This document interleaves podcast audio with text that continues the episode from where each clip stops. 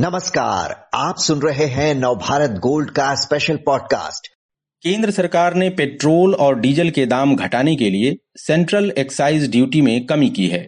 इससे पेट्रोल की कीमत में सीधे तौर पर साढ़े नौ रुपए प्रति लीटर और डीजल में लगभग सात रुपए प्रति लीटर की कमी हुई है।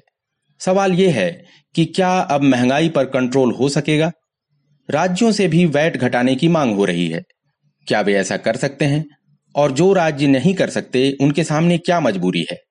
ऐसे कई पहलुओं पर जानकारी देने के लिए हमारे साथ हैं मदन सबनवीस, जो बैंक ऑफ़ बड़ौदा के चीफ इकोनॉमिस्ट हैं। सबनवीस जी, आपका स्वागत है अक्टूबर 2018 से मई 2020 के बीच में। पेट्रोल पर एक्साइज ड्यूटी जो है तिरासी प्रतिशत तक बढ़ाई गई।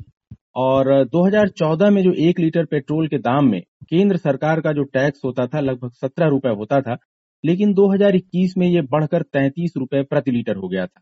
और पिछले साल नवंबर में घटाया गया पाँच रुपए प्रति लीटर और अब आठ रुपए प्रति लीटर घटा दिया गया है। इतनी जो कमी है वो काफ़ी है या और होनी चाहिए? क्या लगता है आप? मेरे ख्याल में बैलेंसिंग एक्ट की ज़रूरत है। एज अ कंज्यूमर हम यही सोचते हैं कि अगर सरकार ड्यूटी रेट को और कम करते हैं तो जो भी बर्डन हम पे है वो कम हो जाएगा। लेकिन ये भी याद रखना चाहिए कि जो भी सरकार ने किया है जो भी अनाउंस किया है अभी तक उनका ये एस्टिमेट है कि वन लाख क्रोज का आ, उनका रेवेन्यू में आ, कम कमती हो जाएगी। So therefore I think balancing act has to be struck और जो सेंट्रल सेंट्रल गवर्नमेंट ने किया मेरे ख्याल में बहुत प्रोग्रेसिव स्टेप है। लेकिन अभी ये देखना है कि अगर स्टेट गवर्नमेंट जो वे भी कुछ, अगर वो वो भी कुछ वैट में कमती करते हैं I think that will be beneficial from the point of view of overall inflation ji. Financial year 2022 जो है, उसमें पेट्रोल डीजल से केंद्र सरकार को जो टैक्स कलेक्शन है, वो लगभग तीन लाख करोड़ रुपए का है, ऐसा आंकड़ा है। और अभी जो सरकार की जो फ़िज़िकल पोजीशन है, उस लिहाज से ये एक्साइज ड्यूटी कट को कैसे देखते हैं आप? सरकार मैनेज कर ले जाएगी कि टैक्स कलेक्शन कितना है, कैसा दिख रहा है आपको?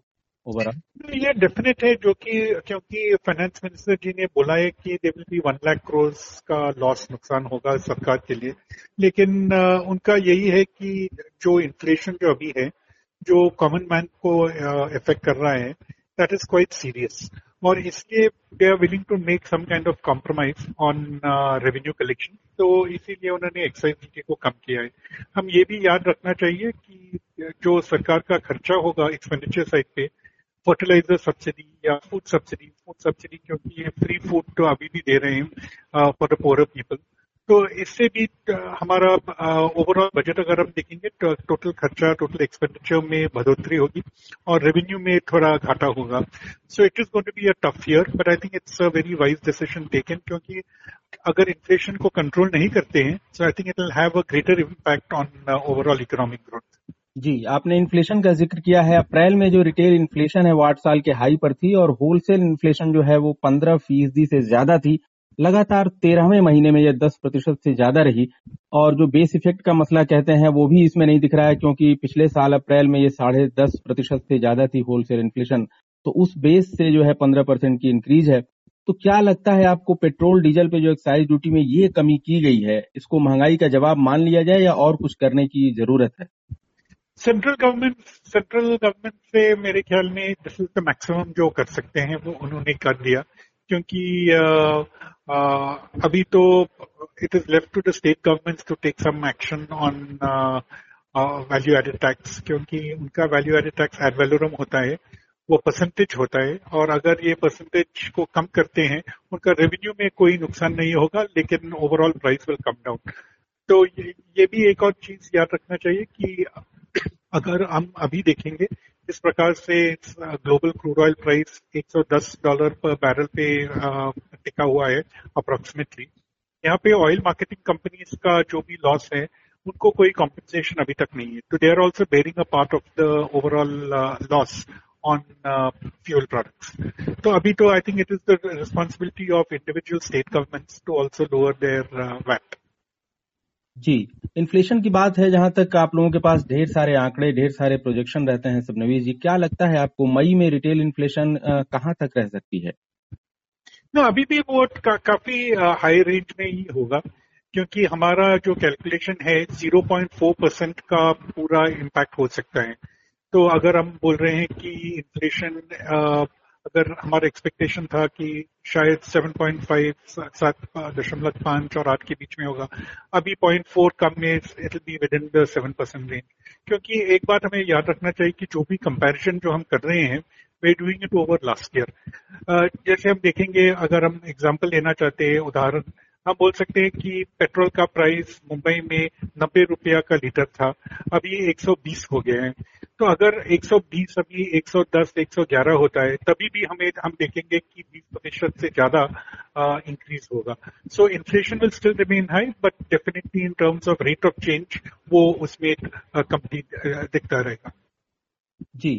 वित्त मंत्री जो निर्मला सीतारमण है, उनका कहना है कि सबनेवी जी पिछले साल नवंबर में भी केंद्र सरकार ने एक्साइज ड्यूटी घटाई थी और एक बार फिर अब कमी कर दी है। लिहाजा राज्यों को भी, राज्यों को भी इस तरह का टैक्स कट करना चाहिए। तो केरल, राजस्थान और उड़ीसा ने वैट कुछ घटाया है। बाकी राज्य क्या लगता है आपको? किस वजह से ऐसा कदम नहीं उठा पा रहे हैं? क्या मजबूरी है उनके सामने? जो मजबूरी यही है कि ज़्यादातर राज्य अगर हम देखेंगे, उनका यही मानना है कि इस साल में भी उनका जो जीएसटी में वो कॉम्पनसेशन में मुश्किल हो सकता है। तो इसलिए अगर अब उनका सेल्स टैक्स या वैट कलेक्शन अगर देखेंगे, वो काफ़ी ज़्यादा है। तो अगर वो कोई कमती करेंगे it will definitely affect the revenue तो इसलिए हम देख रहे हैं कि काफ़ी रिलक्टेंस है राज्य की तरफ़ से to lower their VAT rates ये मेरे ख्याल में करना चाहिए क्योंकि उनको ऐसी स्थिति में there has to be cooperation between centre and states if we have to control inflation जी। पूर्व मंत्री जो पी चिदम्बरम है फडनवीस जी, उनका कहना है कि दरअसल ये जो एक्साइज ड्यूटी अभी सरकार ने, केंद्र सरकार ने घटाई है, वो कह रहे हैं कि एडिशनल एक्साइज ड्यूटी है, दरअसल उसमें से कट किया है और ये राज्यों को तो इस रेवेन्यू में से कोई साझेदारी केंद्र करता ही नहीं है तो राज्यों के लिए ये मुश्किल है और आप भी कह रहे हैं कि जीएसटी कंपनसेशन के मोर्चे पर जो है राज्यों को मुश्किल हो सकती है।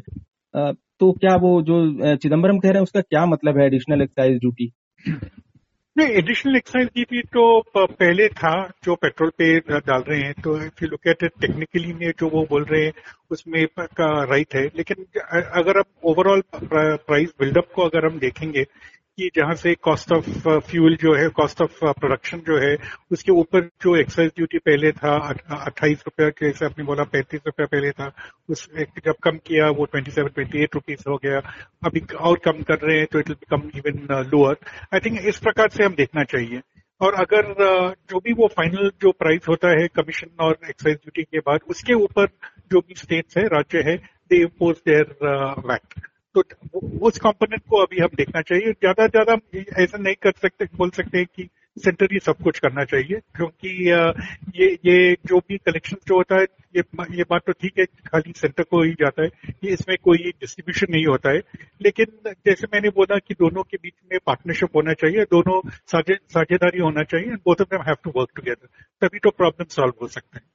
जी। सबनवी जी, आपने कहा कि ये बहुत अच्छा कदम, प्रोग्रेसिव कदम उठाया है केंद्र सरकार ने। दूसरी बात, आपने कही कि राज्यों को चिंता है, जीएसटी कंपनसेशन के मोर्चे पर कि शायद उनको पूरा मिल नहीं पाएगा, उनके सामने रेवेन्यू की चिंता है। तीसरी बात, आपने कही कि राज्य और केंद्र दोनों को मिलकर जनता के हित में काम करना चाहिए, एक बैलेंसिंग एक्ट बनाकर चलना चाहिए। बहुत बहुत धन्यवाद आपका सबनवी जी, आपने विस्तार है